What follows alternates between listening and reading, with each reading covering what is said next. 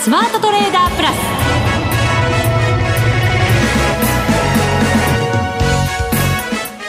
ス。全国のリスナーの皆さんこんにちは。内田まさです。この時間はザ・スマートトレーダープラスをお送りしていきます。えー、今日相方の福永さんは電話でのご出演でございます。福永さん。はいよろしくお願いします。よろしくお願いします。はいさて相場ですけれども日経平均6日続伸になりました、はい、高値引けですしかも。そうですね、うん、まあ、本当にあの今の内田さんのですね冒頭のち合わせもせずによく言ってくれましたというな感じなんですけども。打ち合わせもせずには置いときましょう。すいません。あのですね、はい、いやあの仕込んでないっていう意味なんですけども、はい、この番組仕込みは一つもございませんので。そうですそうです。はい、はい、であの今話にあったように6連投ですよね、うん、そうなんですよ。えー、でこの6連投っていうかもう連投ってなってくるとやっぱ皆さんに注意してほしいのがあ加熱感。そうなので、ちょっと今日はですね、あの、まあ、目先のその加熱感について、まあ、いい面ももちろんあるんですけど、いろいろちょっとお話をしたいなというふうに思っております。はい。もっとなんかいい話で来ると思いましたけど。あ、あの、いい話はいい話なんですよ。あ、そうなんですか。分かった。加熱感がないんですね。いやいや それは違う それは全然違いますそれ違いますか、はい、えー、でもねなんとなく風景変わってきたかなと思いますのでねそのあたりもチャート的にどんなふうなシグナルが出てるのかっていうところも伺えたらなと思います。はいもちろんでございます。はいじっくりお願いいたします。はい。えー、さてさて番組の後半ではマネックス証券マネックスユニバーシティ暗号資産アナリストの松嶋真倫さんにもご登場いただきます。番組初登場です。福永さん、あれですよね、はい、なんか暗号資産って、ちょっとこう、日経平均なんかよりも、ちょっとなんか先に動いてたりとかして、はい、先行指標的になるんじゃないの？なんていうね、見方もありますけど、どうなんでしょうね？そうですよね。あの、まあ、実際にその FRB が金融引き締めにこう動いてですね、はい、それからあと他のまあ中央銀行、他の国の中央銀行もまあ引き締めに動いたということから結構ね暗号資産、うん、あの先行してやっぱりちょっと下落していたっていう面がありますので、はい、まあ、そういう意味ではその話結構ちょっとなんかあの私もすごく今日は楽しみですねお話伺うのが。そうですね。足元あの株と同じようにちょっと戻り試しているような動きになってますのでね。今後の見通しも、ね、はいじっくり伺っていきたいと思います。はい。それでは番組進めていきましょう。この番組を盛り上げていただくのはリスナーの皆様です。プラスになるトレーダーになるために必要なテクニック心構えなどを今日も身につけましょう。どうぞ最後まで番組にお付き合いくださいこの番組はマネックス証券の提供でお送りしますスマートトレーダー計画よーいドンそれではまずは福永さんに株式相場の分析をしていただきましょう。改めて日経平均株価27,803円ちょうどで終わりました。122円74銭高高値引けです。えトピックスもしっかりの展開でした。はい、トピックスに関してはプラス4.15ポイント、1950.59ポイントです。こちらは残念ながら高値引けではありませんが、ほぼ高値に近いところで引けています。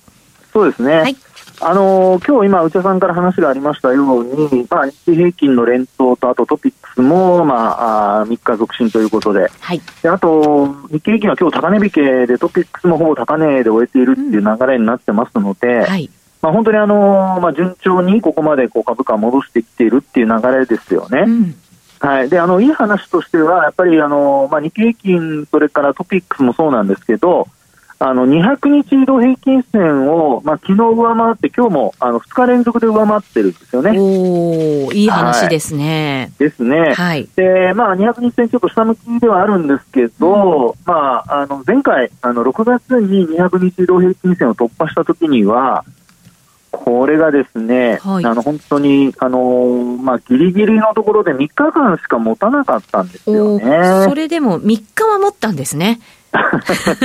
内田さんはだいぶポジティブですね。いやいや、今回まだ2日でしょ？そうなんですだからそれを超えるためには、明日も頑張って、はい、来週も頑張らないといけないわけですよ。その通りです。そうですよね。はい、その通りです。はい。で、あのー、まあ、そうなるための条件として、あのー、まあ、冒頭話がありましたように、その上昇が、あの続く、あるいは続いてほしいんですけども、まあ、加熱感との兼ね合いになるのかなっていうところなんですよね。そのじゃあ、加熱感が高まってるのか、高まってないのか、伺いましょうか。そうですね。えー、で、あの、まあ、その加熱感を測るのに、まあ、いろいろ指標ありますが、うんまあ、このところ、あの結構、その天井圏をですねぴったりとこう、まあ、あのタイミングとしてあの合致しているのがあの、サイコロジカルラインが結構合致してるんですよね。はい。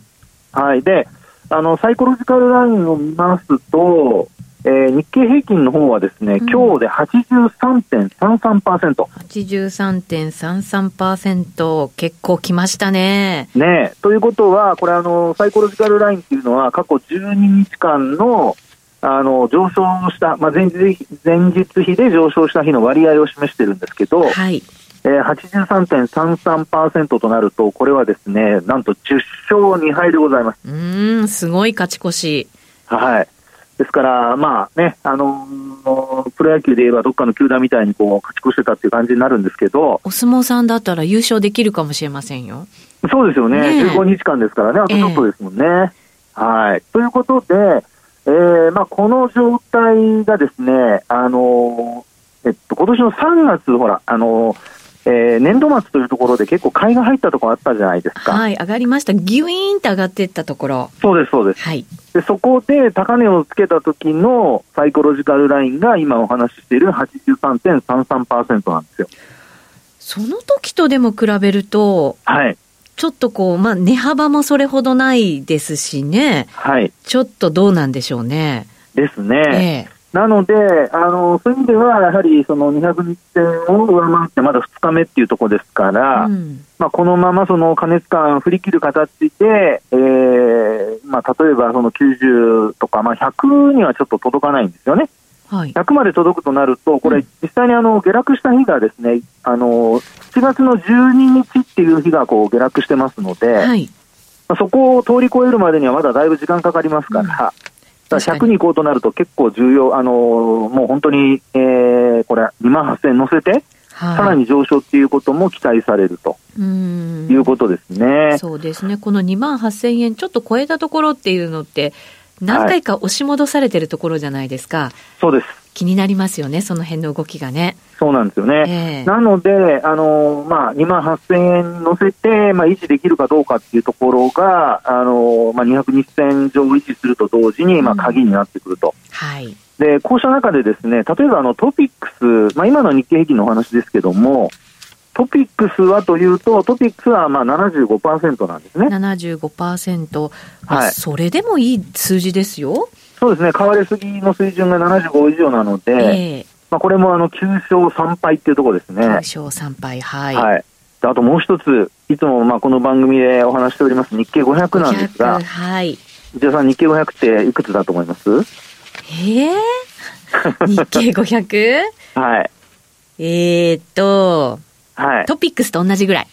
ああ、やっぱりそういうイメージですか。はい。実は、なんと91.66%。えー、日経平均超えてるんですか？超えてます。11勝1敗でございます。いや、なんかね、チャートの形もなんか日経500いいでしょ？いいんですけど、ええ、実は日経500はまだ200日線に届いてないんですよ。あら、そうなんですね。そうなんです。ということで、はい、あのまあ、これまでも3指数をいろいろ比較したりとかですね、水準を見てきたりしてるわけなんですけど、はい、あの今年に入ってからの日経500というのは、実はこれまで83.33%で天井を打ってたんですが、はい、今回はその91%台まで、えーまあ、水準切り上げてきたというとこなんですね。それをどう捉えるかですね。そうですね。ですから、まあ、ここからのその上昇というところで見たときに、えー、日経500の場合は2600ポイントっていうのがこれまでの高値なんですよね。今日が2577ですから、はい。あとちょっと。はい。まあ、高値といってもですね、2600ポイント台で、終値で見ると2642ポイント。まだまだ先ですね。で、あの、3月の29日にですね、うん、この高値をつけたんですね。はい。はい。なので、まあ、200日線が今日の段階では2617ポイントなので、はい。えー、できれば、まあ、加熱感はあるものの、まあ、そのが強い時っていうのは、例えば騰落レシオが120超えると買われすぎとか言われるものの、140、150とかって言ったりしますので、そうですね。えー、あの今回は、まあ、そういう意味で見ますと、やっぱりサイコロジカルラインの、おまあ、上昇、まあ、高値圏での張り付きというんですかね、うそういうことがですね、えー、明日以降、まあ、続くかどうか。で、まあ、あの、今日は日銀の金融政策決定会合があってですね。今ね、黒田さんの会見してますよね。あそうですよね。はい。はい。あと今晩 ECB の理事会ありますよね。あります。はい。そして来週があの FOMC ということなので。続きますよね。ええー、ですから、まあ、あのー、今お話しているような、あのー、金融政策発表のこのイベントが、うん、まあ、トレンドを、まあ、さらに押し上げるような加速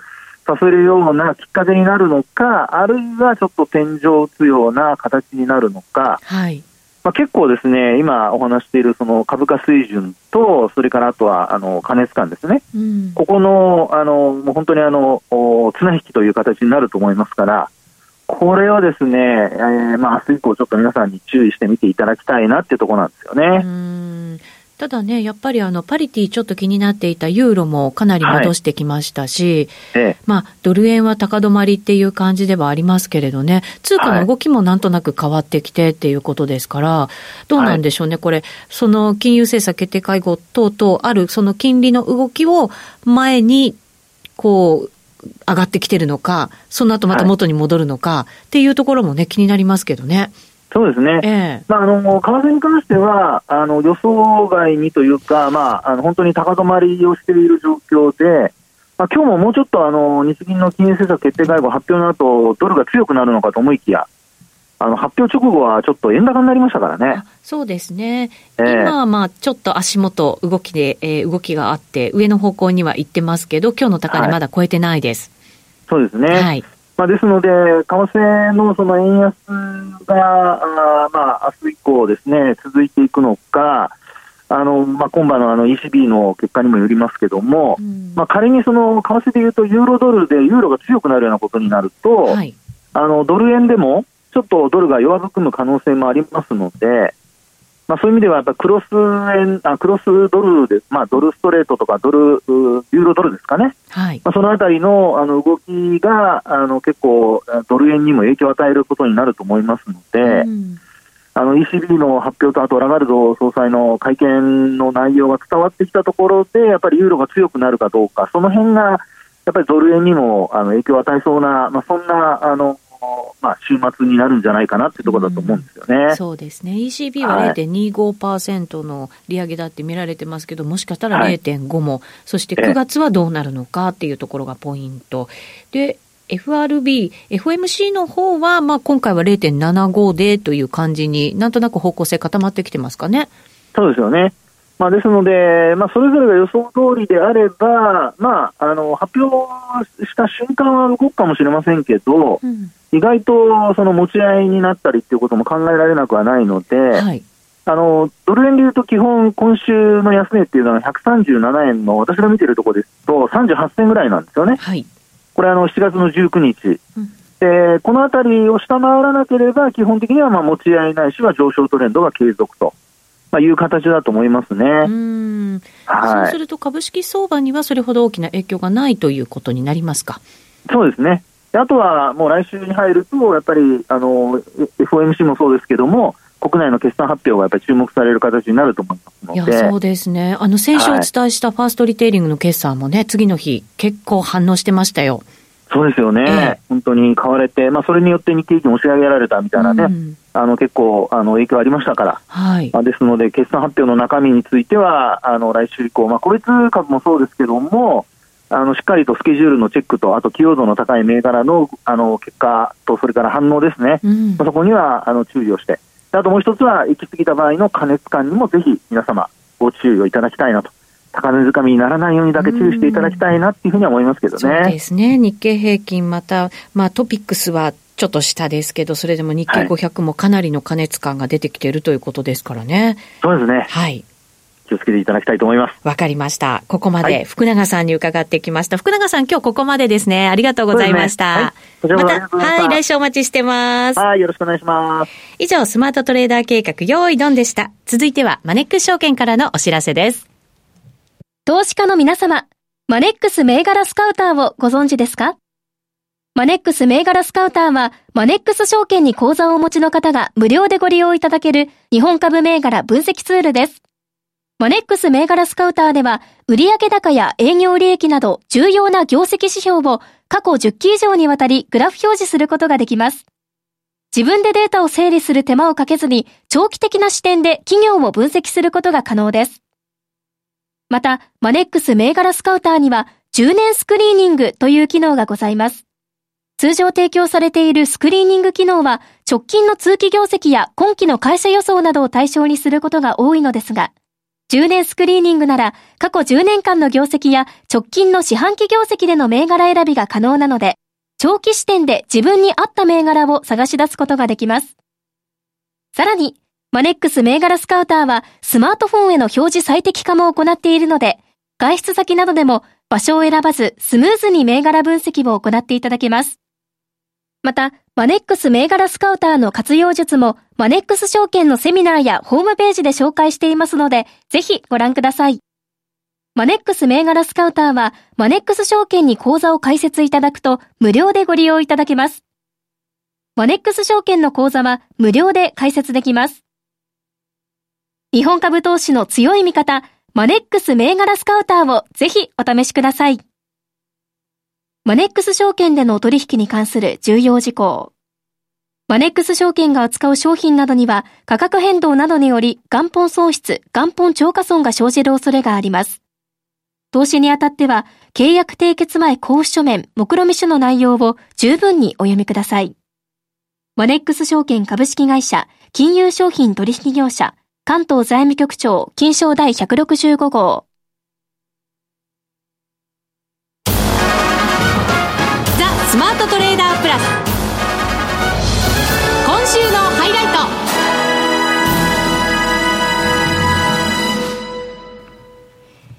それではここからのゲストご紹介しましょう。ラジオ初登場でございます。マネックス証券マネックスユニバーシティ暗号資産アナリストの松嶋真倫さんです。こんにちは。こんにちは。よろしくお願いいたします。よろしくお願いいたします。初登場ということでございますので、はい、そうですね。簡単に自己紹介をはい、していただこうかなと思いますが。はい。はい、改めまして、マネックス証券で暗号資産アナリストをしております。えー、松島正道と申します。はい。えー、まあ普段はですね、あの、マネックス証券の方で、えー、暗号資産の相場に関するレポートを書かせていただいたりだとか、まあ一部あの外部のメディアのに対してもあのレポートの方を寄稿してたりします。はい。で、えー、内田さんとはですね、あの、えー、暗号資産の、えー、教育コースである、えー、マネーニアカデミーというところで、えー、まあ、ご一緒させていただいていて、はい、で、そのまあご縁があって今回あの出演させていただくことになりました。はい。はい、よろしくお願いいたします。よろしくお願いいたします。なんか爽やかにご挨拶をいただきました。いやいや、あの、本当にラジオ自体が初めてなので、ちょっと勝手が分からず緊張しております。緊張してますか？はい、少しだけ。でもあの、マネックス証券でも月一でネットセミナーをね、はい、させていただいていて、その時もすごく落ち着いた感じでね、お話しくださってるんで。内田さんが隣にいてくださるだけでも本当に安心して話ができます、ね、いやいやいや、私もおんぶに抱っこしてしております。あ、しております？どっち？はい、ということで今日もいろいろ暗号資産の話伺っていこうかなと思いますけれど、どうですか？あの、福永さんにも今、株の動き、ちょっと足元雰囲気変わったね、なんていう話してたんですけれど、はい、暗号資産も変わったんじゃないですか、動き。そうですね。あの、直近で言えば、イーサリアムが、あの、非常に強い動きをしてまして、はい、えー、前週比で、えー、一時40%以上あの値上がりしているような状況になってまして、まあ、それを受けてビットコインも連れ高する形で、えー、足元、えー、回復しているような現状になっております。足元のじゃあ戻りはそのイーサリアムがちょっと牽引する形でということですね。そうですね。いやでもそれにしてもその前の下落がちょっと大きくなかったですか、うん、そうですね。今年入ってから本当に金融市場全体であのリスクオフの状況になってしまったのでやはりその暗号資産は2020年コロナ入ってからあの、まあ、大規模な緩和の中で株と一緒に、あの、価格を伸ばしてきたというところがあったので、まあ、そこがやはり逆の展開になってしまうと株と同様にあの下落してしまっているというような状況になっております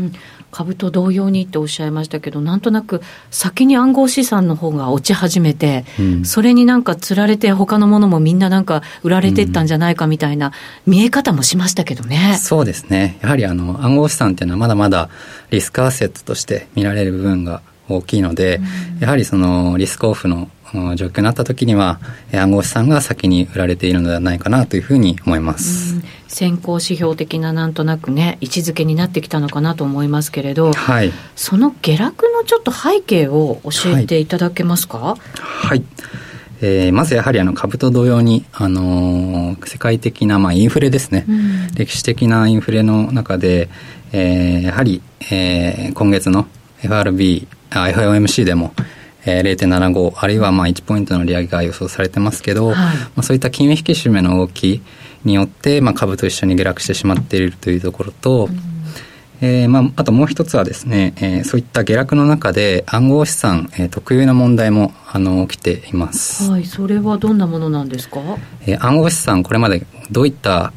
うんとことで、まあ、上昇してきたかというと、えーえー、やはりその機関投資家だったり、あるいは、うん、ファンドとかがですね、あの、積極的に投資をしてきたわけですが、はい、えー、一部でやはりその借り入れを行った上で、えー、暗号資産に、えー、リスクを取って投資をするというような、うん、えー、状況がありました。えー、ただ、こういった大きい下落が起きた際には、やはりそのレバレッジがですね、あの、生産されてしまうといった事態が、まあ、起きていまして、はいまあ、その個人投資家だけではなくてそういった機関投資家クラスの、えー、層であっても、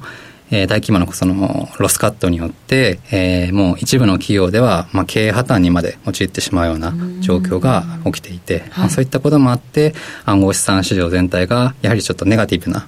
えー、形でこう投資家から見られてしまっているというところになりますね。なるほど。そうすると、まあ、株式相場なんかと同じような理由に、プラスその特有のものも加わって、大きな動きになってしまったということなんですね。うん、そうですね。はい。うんあの機関投資家なんかも今入ってきてますから大きなお金が動くってなるとやっぱり大きな動きになってしまうっていうことなんでしょうね、うん、そうですねやはり暗号資産っていうのはボラティリティが、えー、やっぱり大きいですからやはり下落のタイミングには株よりも下落幅が大きくなってしまうっていうのはあるかもしれませんね。うそうですね。そうするとその動き今は一旦止まって戻りを試しているようなことになりますけど、はい、どうなんですか？その株なんかも戻りを試しているので、相場全体のその理由というのはまあそんなに変わらない株と同じような感じの理由なのかもしれませんけれども、はい、特有のものっていうのが理由がどうなってるのかっていうのはやっぱり大きいわけですよね。そうですね。えー、まあ現在あの足元であの暗号資産の相場も戻ってきている背景にはやはりそういった暗号資産関連企業の破綻が一部あの落ち着きつつある、はい、うん、その出尽くしか出尽くし感があるっていうところがあってでつい、えー、最近そのテスラが保有しているビットコインの、えー、75%を売却したというような発表もありましたが75%ってすごい量ですね。そうですね。あのこれまではやはりあの下落のところでそういったビットコインを大量に保有する企業が果たしていつ売却に動くのかっていうところが市場では注目されてきたわけですけれども。ちなみにその人たちは結構損してますよね。そうですね。あの結構気額損されているとは思いますね。だからツイッター買えなくなっちゃったとかそんなことではないですね。もしかしたら一番あるかもしれません、ね、ただそういったそのもう売却というところが、あの、すでに行われていて、えー、現在の相場というものが維持されているというところは、やはりあの、市場ではその、ある種懸念が、あの、和らいだというところにも捉えられるので、まあ、今後足元、あの、戻っていく可能性はあるのかなと思います。なるほど。そうすると、先行きに関しては、少し楽観的な見方もできるということですか、うん、そうですね、うん、えー、ただまあ金融市場全体があのやはりまだクリアにはなってないので、インフレが足元でその、まあ、落ち着きつつある、その原油価格が景気後退の懸念で、あの、下がっていって、じゃあそのインフレピークアウトのあの兆しが見えたみたいな見方もありますけど、一方でやはりロシア・ウクライナの戦争も続いていて、で、コロナもこう、感染者数の伸び、あの、あれ、波もあったりとかして、増えてますもんね。はい。やはりそこが、こう、ある程度、あの、解決されない限りは、金融市場の、なんていうんですかね、こう、不安っていうものも消えないと思うので、やはりそこの、それで株が下落した時には、あの暗号資産も下落するでしょうし、うん、まあ、そこが、うん、改善されない限りは、まだ、こう、完全に、あの、ビットコインがこれから上昇をさらにしていくみたいなところは言えないのかなと思います。うん、そうすると、我々はなんかこう、見方っていうのは、株と同じような見方でいいんですかね？そうですね、基本的には、はい、あの直近ですと、やはりあの米国株とビットコインの相関係数がものすごい、まあ、0.7とかですね高い時だともう0.9とかっていうすごい高い数値になっているので一緒に動くってことですかそうですね基本的にはあの米国株と同じような値動きをするというふうに直近では見ていただいて良いかと思います、うん、一方で、えーまあ、ビットコインないしその暗号資産を保有するメリットの一つとしてこれまではまあ株との相関がないというところが、えーまあ、投資家のあの分散効果もあるというところで、あの魅力的だったわけですけど、はい、えやはりそこが出てきたタイミングその株との相関が薄れたタイミングっていうのがあの、まあ、真になんていうんですかねあの相場がこう勢いを取り戻しうるタイミングなんではないかなと個人的には思っておりますなるほどなんか株と相関してた方が分かりやすいって思っちゃいますけど、うん、ただ、えーと、と暗号資産の勢いが戻ってくるって時は相関しない時なんですね。そうですね。あのそれでこそあのやはり暗号資産なのかなというふうにはあの個人的には思いますね。あの米国株とかと相関してしまうと少しこう物足りないと言いますか。はい。うん。この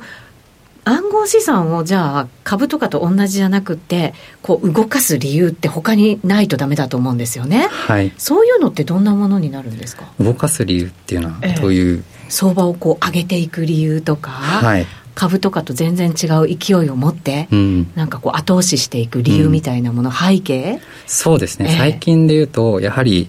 あの Web3 と言われるような、まあ、暗号資産を、まあ、活用した新しいインターネットの、えー、世界観みたいなところがこう社会的に注目を集めていてで、まあ、本当に相場だけ見るとすごい下落トレンドなんですけれどもその裏ではですねあの本当に Web3 関連の企業があの資金調達を数多くしていたりだとか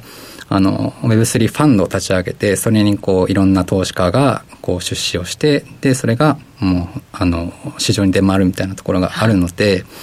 やはりその暗号資産市場全体で見た時にはまだまだこれからあの発展していくっていうところが、うん、あって